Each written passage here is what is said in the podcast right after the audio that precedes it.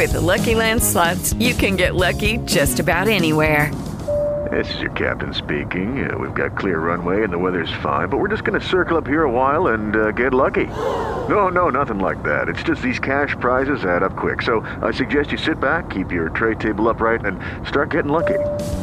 Play for free at LuckyLandSlots.com. Are you feeling lucky? No purchase necessary. Void where prohibited by law. 18 plus terms and conditions apply. See website for details.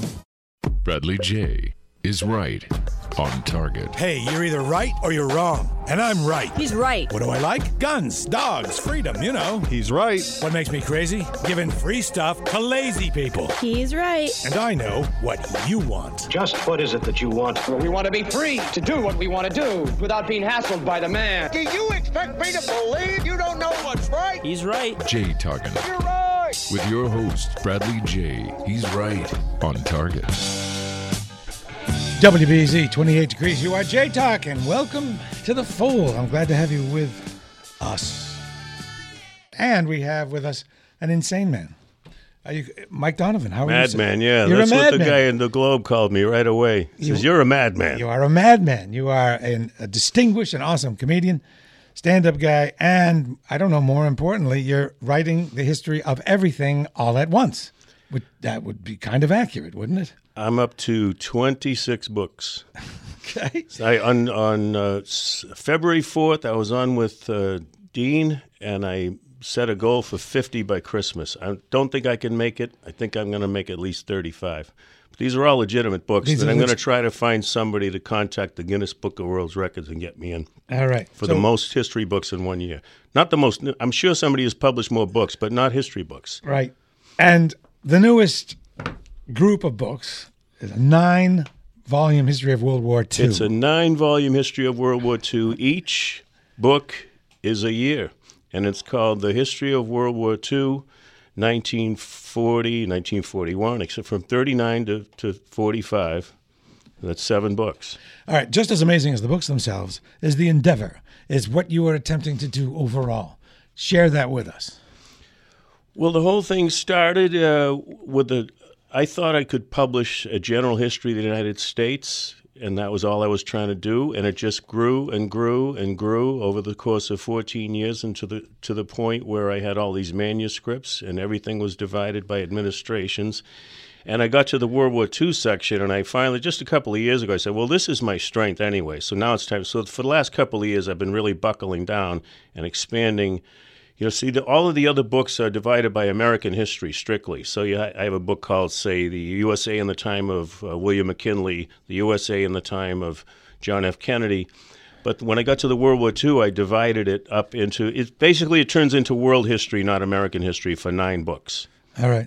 Now, Mike is an established comedian, and I want to actually reestablish that for some who may not uh, know him.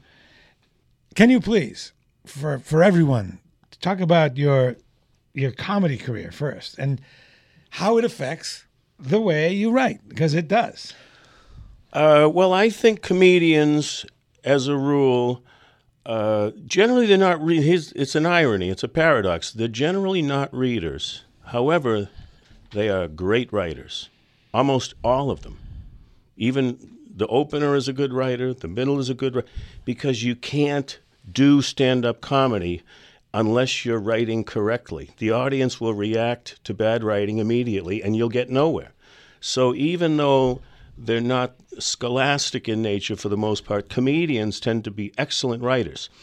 And they're usually iconoclastic, they're usually introverted, and they definitely do not like authority. They like to be independent. This is the stereotype, and I think I fit the stereotype. And going back into my early 20s, I decided I decided that I'm not the only comedian that could do this because we comedians tend to think in a certain way.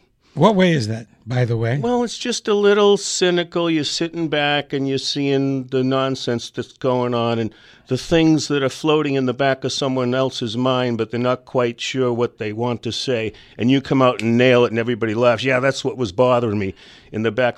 It's a no nonsense, no frills. You can't have verbal diarrhea as a comedian, it will hurt your jokes. Yeah.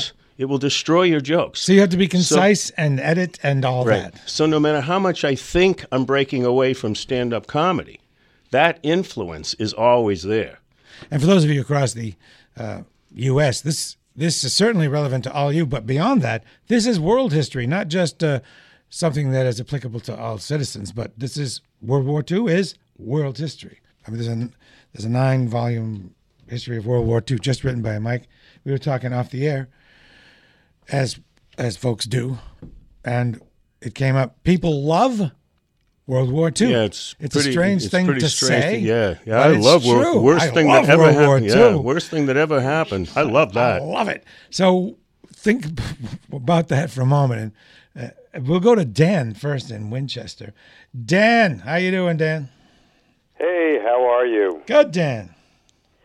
I, I, I wonder if uh, Mike recognizes my voice. I know who you are. Uh oh, Yep. a plant. And and and of course, what I wanted to hear was some humorous stories about the Russian front. No, tell your story.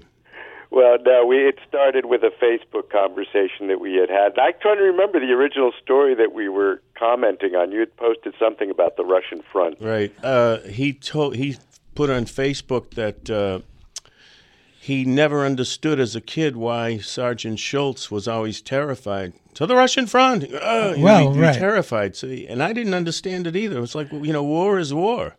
You know, what's the difference where you where you go? You know, the Russian front, and, and I when he posted that, I posted back that uh, I had the ex- I had written the exact same Uh-huh. thing in one of my books. That when I was a kid, I didn't understand why Schultz was so terrified of the Russian front. All right. Well, there's a good chance to address that. What What was it like? And you said we could and should talk about the Russian front. So make us understand what that was like and the hell of it. Well, for a German soldier, their chances of getting back was about one in twenty, just to get back alive. As simple as that.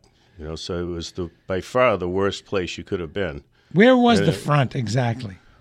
It was Jay. It went all the way from the Baltic to the Black Sea. It was the largest engagement of, of two military forces in the history of the world, and it lasted for three or four years. It was the most fantastic. It's ironic because it's this is the heart and soul of World War II. Yeah. was the Russian front. Yet, mm-hmm. including me until recently, most people who consider themselves World War II buffs actually know very little of it because it's so daunting. You, s- you know, you look at Italy and Sicily and North Africa and Guadalcanal. These little theaters are self-contained. They're easy to follow as a scholar, as a reader, as, Right. as just for, uh, for the fun of it. But the Russian front, you have to look at that and scratch your head and go, time to set a couple of weeks aside just for starters. Well, what was going you- on there? What created the front? Why did it exist? And why did it exist there? Well, the Germans and the uh, uh, Russians had divided Poland, which actually hurt Russia because Ru- uh, Russia had advanced its frontier considerably to the west at the expense of Poland, which was ostensibly a good thing, except now you have a common border with Germany, which you never had before. Yeah. So there you go. So now, all the way from the Baltic to the Black Sea, the Russians and the Germans uh, are opposite each other. And Romania has joined the, uh, German side, so that's the same situation, the two of them. So Germany decides to invade. And the interesting thing that I've learned recently is that the, the common uh, perception of the first year of the war, 1941, is that it was a hot knife through butter that the Germans just marched all the way. In some senses, that's true, but what consistently was coming back to the German high command was these people are crazy. This isn't France. This isn't Poland. These people are fighting like madmen. And instead of trying to break out of pockets, they're pushing soldiers into pockets, which is saying that we have no intention of surrendering even though we're surrounded. We're actually trying to force feed outside troops into our pockets. And the German high command is saying, We've never encountered anything like this before.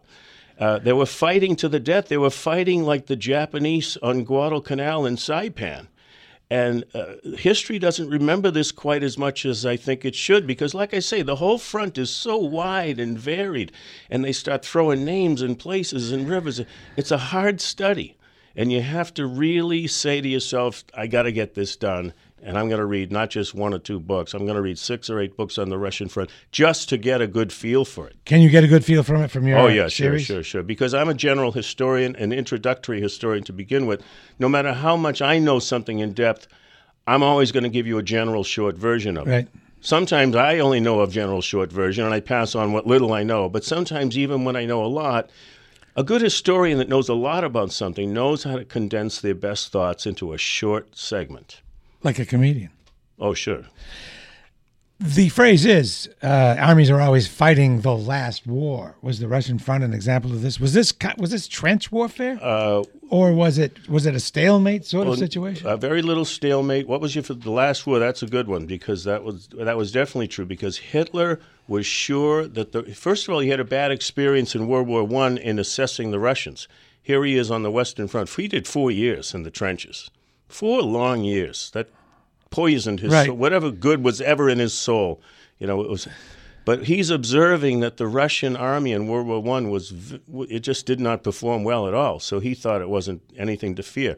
And then at the end, uh, and when they fought Finland in 1939, the the Russian army performed poorly again. So now he's thinking, in his mind, the, the, the, German high command tried to warn him a little bit, but even they generally were very foolish about how Russia was not capable of resisting this. They, they, they thought that they would have Russia pretty much conquered before the snows came. right. And when that didn't happen, it was all over. The idea of armies fighting the previous war, it happens over and over again. For example, the British were still fighting a previous war when they fought in America. And it was a different war in America, but they were still fighting the the old war and it and they suffered. And I think the same thing happened to us in Vietnam. Jim and Newburyport. Hi, you're on WBZ with the madman Mike Donovan. How you doing? I'm well. How are you, gentlemen? Hello. We are well. Okay. Um, I, I'm in the car tonight, but it's a funny coincidence that I record, and uh, every night I go to bed watching the uh, steady diet of the Odd Couple, Hogan's Heroes, with a little bit of uh, All in the Family mixed in. Um, I, I, I love Hogan's Heroes. Uh, I recently read a couple books. I, I want to say the first one's named Angry Voices, and the other one's called Human Smoke. And I recently learned that there was a sizable anti-war movement um, during World War. You know, I knew that we were an isolationist country at, at, at the time, and uh, Pearl Harbor changed everything. But uh, Charles Lindbergh was one of the spearheads of the anti- anti-war movement. And he was also anti-Semitic, actually. Yep. I, I read that he made some. They filled, yeah, they filled Madison Square Garden with thirty thousand uh, people giving the the Heil. Well, I, I think those were socialists mostly, and the socialists were uh, very much against the war during the, you know, while the. Uh, oh no, those were uh, National Socialists that were in. The, what we're talking about. Okay. Oh no, no, I'm sorry, I'm, I'm mixing up with the bun. You're correct.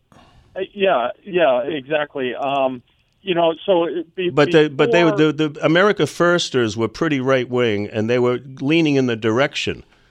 So I'm not entirely off base here. The the, the Amer- Charles Lindbergh and the America Firsters were not socialists. They were they were strictly they, they were from all walks of life. They were strictly America First. All right. So- Fair enough, Jim. Thank you. Okay, have a good night, guys. Talk to you real soon. So, have you given any thought to why everyone, quote, loves World War II? Well, f- most probably because it was the last time people could duke it out with everything they had. After World War II, everybody had to keep their nukes in their pockets. You know, once the nuclear uh, weapon came into the equation, now we can't wage full scale war anymore. It's the only, first time in history that any country has to fight a war and not give it everything they have. So, so that's as far advanced as the battle of nations ever advanced. Not only that, but there were moral questions that were clear cut. Right. There's no self doubt. There's no self doubt. And I also want to say this is a big change for me personally. You know that famous picture of the Reichstag where the, the Russian soldier is holding up the red flag on, on May the 2nd, 1945? I spent my whole life seeing that picture and seeing a negative. I just said, well, what's the difference? You know, Stalin, Hitler, they, they enslaved East Europe. How many people did Stalin kill? What's the difference? I see that flag and I think, we should have beaten them to Berlin. That classic argument. I, I, I didn't get a good feeling from that picture ever in my lifetime. But I've been studying the Russian front and I've been studying their contribution, and I've just you know, I don't take back anything I've ever said. I mean, I'm I'm slightly to the right of that guy in the uh, Doctor Strange, or the, the fluid, you know. Yeah. You know, I, I'm pretty much to the right uh, uh, on uh, Russian relations from 1917 on. I'm extremely right. Right. But you got to say what you got to say. God bless the Red Army of 1944, 45. If they hadn't been there, Hitler would. Ne- we never could have beaten Hitler. They beat Hitler, and I've just reached a point where, you know, in spite of the fact that they committed mass rape and and they uh, starved their own 30 million of their own people, and, and Stalin was a brute. I see now that picture, and I see the good guys won. I see there's no more moral, for me personally, there's no more moral equivocation between the Nazis and the Russians and the Soviets. To me, the the Nazis were by far the bad guys, and all things considered, the Russians were indeed the good guys. And if it weren't for the Russians, God knows what would have happened. I'd like to ask you this: What made Hitler feel like he could t- take and hold so much terrain and territory? Logistically speaking, that has to be pretty difficult. Germany's not huge. Uh, how could they possibly do it? Well, racial conceit is what created Hitler, and racial conceit is what destroyed Hitler.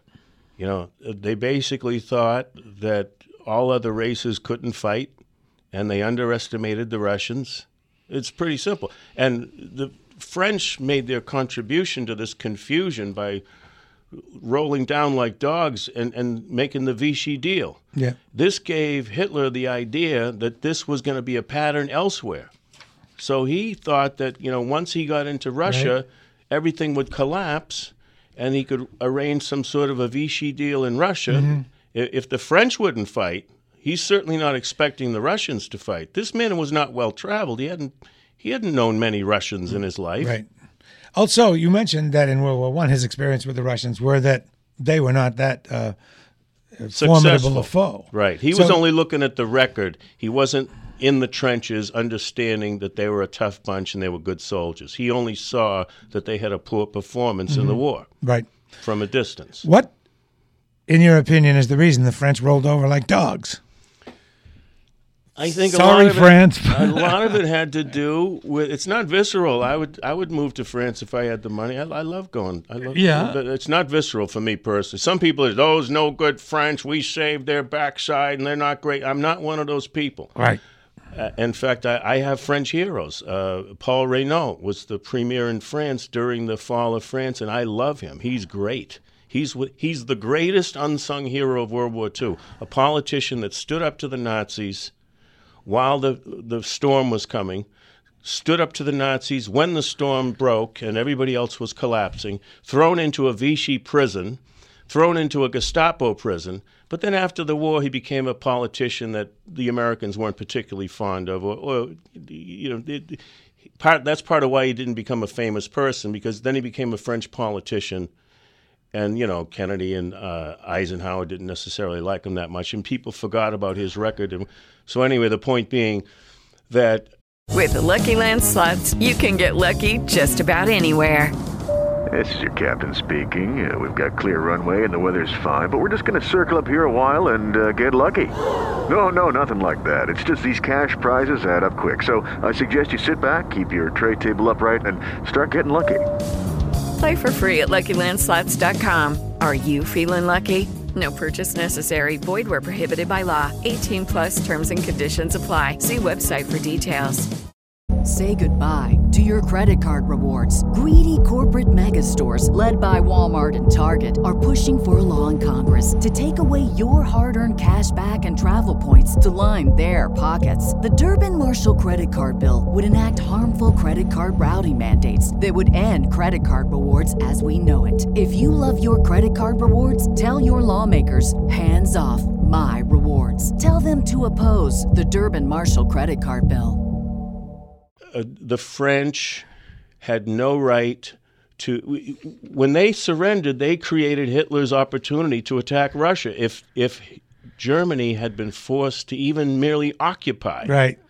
they said, "We'll take over occupational duties for you. We'll police our own country." So they And- didn't and have that- to use any resources at all. So it, not only did it free the Germans to go anywhere they wanted militarily. But, you know, at the same time, and also the Vichy government did not have to choose fascism, by the way. This is something that blew me away recently when I. They chose fascism. In other words, there was a corner of France, the southwest corner of France. Hitler said, "You can run your own show in here. It's auto- it's autonomy." They could have chosen a rather democratic form of a puppet government.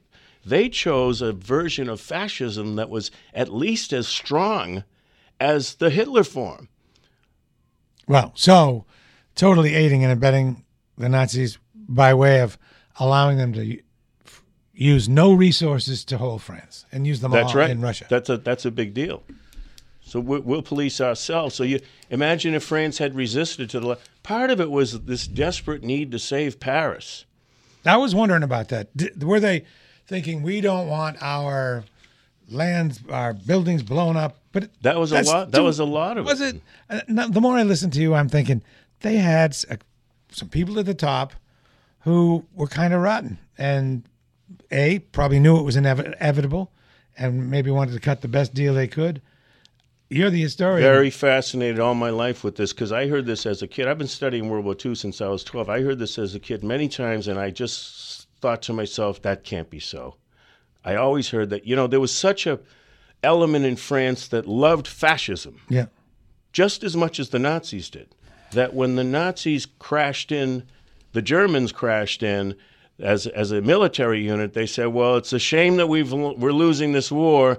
But they're instituting the kind of political philosophy and system that we've wanted for a long, long time. It's a shame that our enemy has to be installing it. Don't get us wrong. We don't like the Germans. You know, don't get us wrong. But there is a consolation prize. here Right. Because we've got our fascism. All right. And these people aided and abetted the invasion itself even before we get to Vichy France. It's 617 254 1030, and it's 1240. It's Scott in Quincy. Hi, Scott. You're on the WBZ with Mike Donovan. Hey, great show. Always love to hear about World War II history. What's up? And uh, hey, there was a talk about little known World War II things. Uh, the Treaty of the Atlantic, uh, which I believe was The in Atlantic Charter? Yeah, Yeah, 1941. That's basically an outline of the United Nations that was eventually adopted. So it was a very important meeting. and one of the consequences I think that we're dealing with today is the Americans, our government wanted the the world, the European powers, to give up their colonies in the rest of the world Sure. and set the stage for all Sure. of these countries to become independent. Is that Yes, and that was a very complicated problem because Churchill and de Gaulle, de Gaulle didn't have much ground to stand on because of Vichy, which we talked about, but the British had a big problem with Roosevelt because Roosevelt was very strongly anti-colonial. And so he, even before the war began, wanted England to get rid of all its Britain to get rid of all its, its colonial possessions, and Portugal and other and other countries. And in the middle of the war, Churchill is saying, you know, I'm getting the feeling from you that we're fighting this war so that I'm going to oversee the disintegration of the British Empire when this ends, and I don't think I like this. And Roosevelt pretty much said, too bad. right? And now, But it was a it was a very about- ugly subject, and when it, it reached a point when anyone would mention India to Churchill in presence of America, he'd get up and leave. right, right. Scott, But where do you at some- generally get uh, get your World War II fix? Do you get it uh, from, say, the History Channel or books? Well, back in the day, you know, we watched things like Victory at Sea. Uh, Yeah, that was great. You know, the, the Rat Patrol. Rat uh, Patrol. I was going to ask about The the, best no, TV show. I mean, I- 12 o'clock high. 12 o'clock high is okay. You know what? The best, and it's not gory. It's it's nice. They cut you a break because it's old school and it's not gory. But the best military TV show that depicts small arms combat is Combat. I was going to say that is Oh, yeah, that- excellent. Kirby, Littlejohn. I mean, no, that's excellent. The people that wrote those episodes, they had war experience. You can tell. There was a- like, for example, in combat, if if you walk behind me, I turn around, I point my gun right at you, and then I go, okay. But if you were writing a movie now and you didn't know better, you would say, oh, no one's going to point the gun right at somebody. But uh, the people obviously knew that that was like, well, we just don't sweat that. We hear a noise, we turn around, we point our gun right at your chest. Oh, hey Joe, how you doing? And then we turn it away. But with the with the sensitive atmosphere now, oh, no one would point a gun at anybody. But that's part of the little nuances that you see. That's interesting. But the small arms combat situations, it's really superb. And the, the And good character Vic Morrow's development. scary. Vic Morrow. He's and, a scary dude. and Littlejohn had the Browning automatic rifle. Right, right, right. He was the only one. Yeah, Yeah. rifle squad. So But I mean, but here's here's the thing about that Atlantic Charter. Think about what that me- means to the way the world developed today, as opposed to if all the European powers had kept their client states. Like, for example, you go to the Bahamas today, which which remained a British client state for a long time. Beautiful country. Uh, you know, you, you look. Canada was a British client state for many years. Imagine all these countries in Africa and Southeast Asia and and around the world if they had remained client states of the big European powers until they had a chance to to flourish, mature, uh, establish, you know, burgeoning economies before they got their independence. I think the Atlantic Charter caused a lot of these countries to get their independence way, way soon, and as a result, the the, the mess that the world is in today can can find its its seed in that Atlantic Charter. Tell me if I'm right or wrong. Well, I'll tell you one story about the Atlantic Charter. He made uh, Roosevelt made a lot of personal deals with Churchill, and he didn't tell anyone about them. And when uh, Roosevelt died and Truman came uh, in as the president, he had all these confusions because there were these deals that had been made that he, even as vice president, didn't know about it. They all went back to the Atlantic Charter. So FDR was always making very important deals with just a verbal agreement with Churchill, but they were thunderously important. Scott, thanks a lot. Frank in Boston. Frank, you're on BZ. What's going on? Hello, sir. Good morning. Hello. Um, just want to add. Um, you talked about um, why Hitler might have thought he could um, win this war. I Right. think it had to do with because um, all the other players that joined in with him. Because I never knew that Romania, That's right. um, Hungary, and Bulgaria all declared war on the United States. That's right. And they, that gave him a little more confidence, sure. But that, that backfired on him, of course, at Stalingrad, because when the Russians were trying to figure out how to encircle the Sixth Army, they said, well, let's find the weak spot. And what's the weak spot? Wherever the Hungarians and the Romanians are stationed. And Which so was- that's how they crashed through and, and encircled Stalingrad. So th- then- these are yeah. not happy troops. They No, were but- fighting under duress. But yeah, that's a Yeah. good point. and then then he had the Ukrainians with him, and then I also read that um, something like two thirds of the SS were made up of foreigners, even though they were preaching the German uh, uh, supremacy. I'm not sure about that one, but the Ukrainians he should have turned and he didn't, which is probably his biggest blunder of the war. That The caused him to have to go the long way, right? Well, no, but the Ukrainians were willing to join. Yeah. And uh, this is one case where, interesting, sometimes Hitler actually listened to his advisors. People could yell at him. If you were a, a, major general and you'd known him a long time, it's shocking how many times you see people screaming at him and getting away with it. So he sometimes would listen. uh, but in this case, everybody was unanimous. Yeah. There wasn't a single objection. And he always had his, even his sycophants, uh, I forget which was, Keitel was one of the worst. Even his sycophants were saying you have to engage and employ and turn the Ukrainians. There's a half a million of them that want to fight Stalin, that want to fight with the Russians. And he said, no, throw them in concentration camps and shoot them in the head. And I was like, you're crazy. Why? That was it, be, uh, well, racial hatred. Oh, okay. Yeah, and, and I- I Basically, think the- it was and I think- foolishness. Go ahead. Sorry. I'm sorry, uh, and I I think the key to all of this World War II stuff was the amount of people who were willing to join either side. I mean, you was either an Axis or an or um, or the Allies, and I think that's what made it such a messed up situation. That, in one sense, it wasn't just the Germans who had the superiority complex. That's right. Everybody there was a there was no Elon problem in World War II. Everybody had passion from Yeah, beginning to end. They they were fighting hard from beginning to end, pretty much, And except for the French. just- and we blame it just on the Germans, but it was the whole world had this complex. Frank, uh, good points. Thanks a lot, Frank. Thank you. Take care, brother. The French had a fighting force outside, outside of France, the Free French Army under de Gaulle. So they did make an effort to try to save their dignity uh, in a military sense, because but still it doesn't erase the ignominy of of t- turning over your country voluntarily when you still had plenty of fight left. You know how many ships and tanks and planes were still left that they they neutralized them. They didn't give them to Hitler, but they neutralized them. One thing that's fascinating to me the British had to attack French ships at one point, right? Sure. Can you tell that story? They had to attack French ships and kill French sailors at one point. uh, El Kabir on July 3rd, 1940. It was shortly after France had, it was only a month after France had made the deal with, uh, with Hitler. And uh, Churchill was a very naval minded guy. He's from a naval minded country.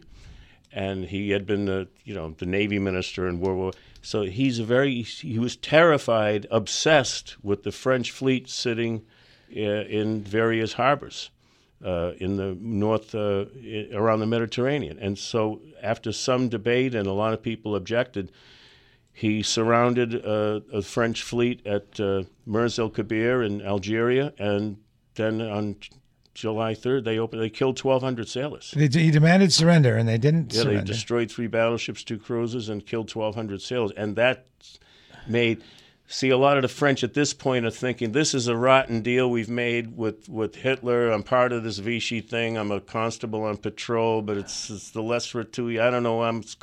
But once that happened, a lot a lot of French Vichy became genuine. yeah. Suddenly, they weren't feeling they were under total duress. They still hated the Nazis, but they're thinking, well, I don't hate them as much as I did yesterday. Right now, I'm, I think I'm more angry with the British. And then the long-standing uh, conflict between France and Britain kicks in again, probably stirs up that whole thing. In a subtle way, uh, especially in Lebanon, because the French were in Lebanon, uh, Vichy France, and Charles de Gaulle and the Free French, which I just mentioned, they're Mhm. trying to go into Syria and Lebanon and reestablish the French. But the British are saying, well, we have more military strength. Why don't we go in there instead of you guys? Okay, we're allies, right? Oh, yeah, we're allies. Secretly, both sides know that both sides are jousting for post war colonial clout in, in the Lebanon, as opposed to what it looks like hey, we're just trying to get the job done here. Take a call from Leland, Leland and JP, Jamaica Plain. How you doing, brother? Great, great. Good evening, gentlemen. Uh, my question has to do with um, how Hitler arrived at the ancient Indian symbol swastika. Did that have to do with his vision of a thousand year rule? Who was he in touch with, with that arcane kind of uh, of, of a vision? Well, believe it or not, a lot of these rituals, I'm not exactly sure what the swat the swastika is uh, considered a, a, a positive uh, symbol in many countries. It was on the Finnish Air Force. You see a picture of a Finnish airplane, and, it, and it's got a swastika on it. So it, it has meant different things to different people over the years. I'm not sure exactly where he got the swastika from, but a lot of the rituals, believe it or not, this is a story. You can look it up. You can find it. Harvard University this guy that was a famous German goes to Harvard University. Uh, he's a well-to-do German. He gets a degree at Harvard, and he comes back from w- the World War One era, and he explains to Hitler all the different rituals that the Harvard cheerleaders do. I'm not kidding you. It's it's it's you can it's in several books. I forget the guy's name because I haven't rewritten that sex that book in a while. Yeah. But it, picture the cadence. Yeah. See, ha, he, ha, see, ha, go, Harvard, go. Ha. I'm serious. They were they were they were copying the the, the banners and, and the red, the crimson red. They got Right. that from Harvard. Right. That is, that's a whole new wrinkle. And then, of course, Well- they copied from the ancient Romans and Mussolini. They copied Mussolini also. Uh-huh. But in terms of how he structured his authoritarian government, he always secretly admired the Bolsheviks. He always secretly admired Stalin, and he only s- confessed that to very few people. Leyland, that's a really good point. Thanks, man. Okay, we have four minutes for uh, the quick review or the quick promotion of the JFK book, and you have a story that goes along with it. Uh, yes, I just published a book called The USA in the Time of JFK. That's probably two or three years went into that book, and I cover the assassin. It's it's general history, but I'll tell you my favorite JFK story. Dean Rusk was a very staid, uh, old school Southern. Uh, he's Secretary of State, uh, pretty humorless guy. Uh, and so one day he comes in, he's meeting, he's looking for Kennedy in the Oval Office, and who opens the door but little Caroline, who's all of five or six. And she looks up at him and she says, What's going on with Yemen? and so Dean uh, Rusk leans over and starts giving this long. Well, you see, the rebels have decided they wanted to favor the. And finally, Kennedy's hiding behind the door. He couldn't take it, and he burst out laughing. Know. That is a good story. That's a wonderful story.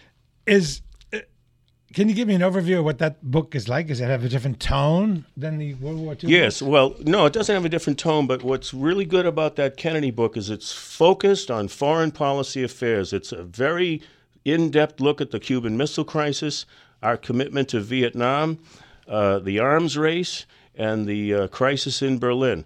There's probably 80% of this, but it's a pretty big book. It's a 12 font.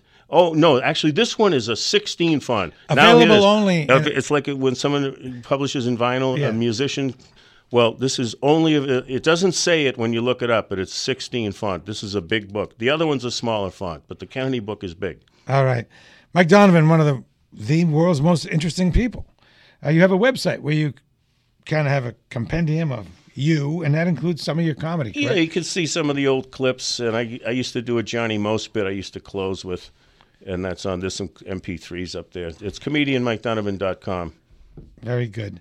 Now let's take thirty seconds to remind folks where they can get these books. It's pretty simple. Amazon. Amazon.com, books, Mike Donovan, and make sure you go to the bottom of the page and fish back because those are World War II books. I keep finding them on like page six, seven of Amazon. You can't just pop in a couple letters and have. Oh, them. and they're available on Kindle. You can sample one of the good ones uh, for five bucks, and then you'll know what I'm all about. Plus, most of these books have a pretty good sample at the beginning anyway. All right. So you can get a feel for what I do. But all the segments are short. That's my best gimmick. Mike Donovan, can't thank you enough. Please come back. My This- pleasure. My microphone is your microphone. It's WBZ. Okay, round two. Name something that's not boring. A laundry? Ooh, a book club. Computer solitaire, huh? Ah, sorry, we were looking for Chumba Casino. That's right. ChumbaCasino.com has over 100 casino style games. Join today and play for free for your chance to redeem some serious prizes. ChumbaCasino.com. No purchase necessary. Where prohibited by law. 18 plus terms and conditions apply. See website for details.